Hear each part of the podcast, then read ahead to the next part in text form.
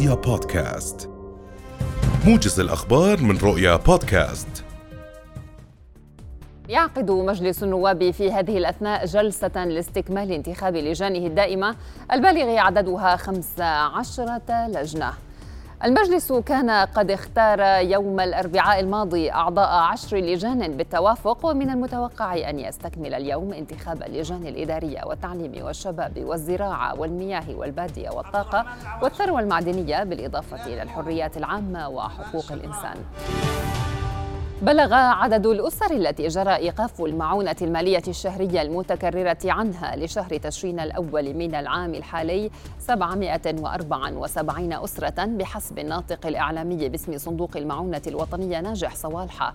في حين بلغ عدد الأسر الجديدة المستفيدة من المعونات الشهرية المتكررة 1253 في ذات الشهر. الصوالحة أضاف لرؤيا اليوم أنه يجرى مسح ميداني بشكل دوري للوقوف على المتغيرات التي طرأت على أوضاع الأسر المنتفعة وفي حال ثبتت حاجة الأسر للدعم فسيصار إلى صرف المستحقات وفق التعليمات والأنظمة المعمول بها.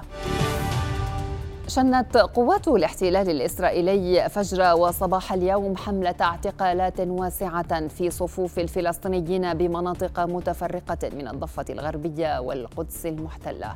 مؤسسات الأسرى ذكرت أن قوات الاحتلال اعتقلت فجر اليوم عشرة شبان جرى تحويلهم للتحقيق لدى الأجهزة الأمنية بحجة المشاركة في أعمال مقاومة شعبية ضد المستوطنين وجنود الاحتلال.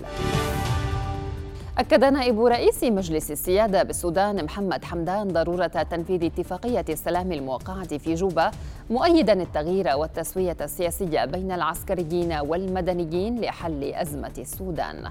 حمدان انتقد إغلاق الجسور في وجه المتظاهرين الذين يطالبون بعودة الحكم المدني وأمر بفتحها أمام من يؤيدون الوضع السياسي الراهن في البلاد مشيرا إلى أن التسوية تعمل على استقرار ونهضة السودان.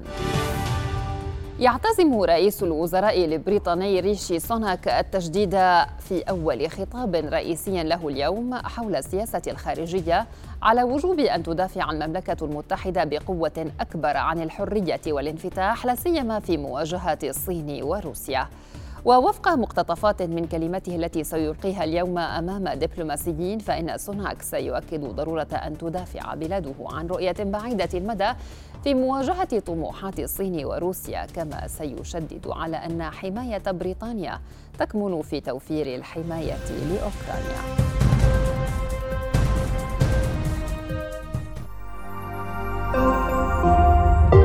رؤيا بودكاست.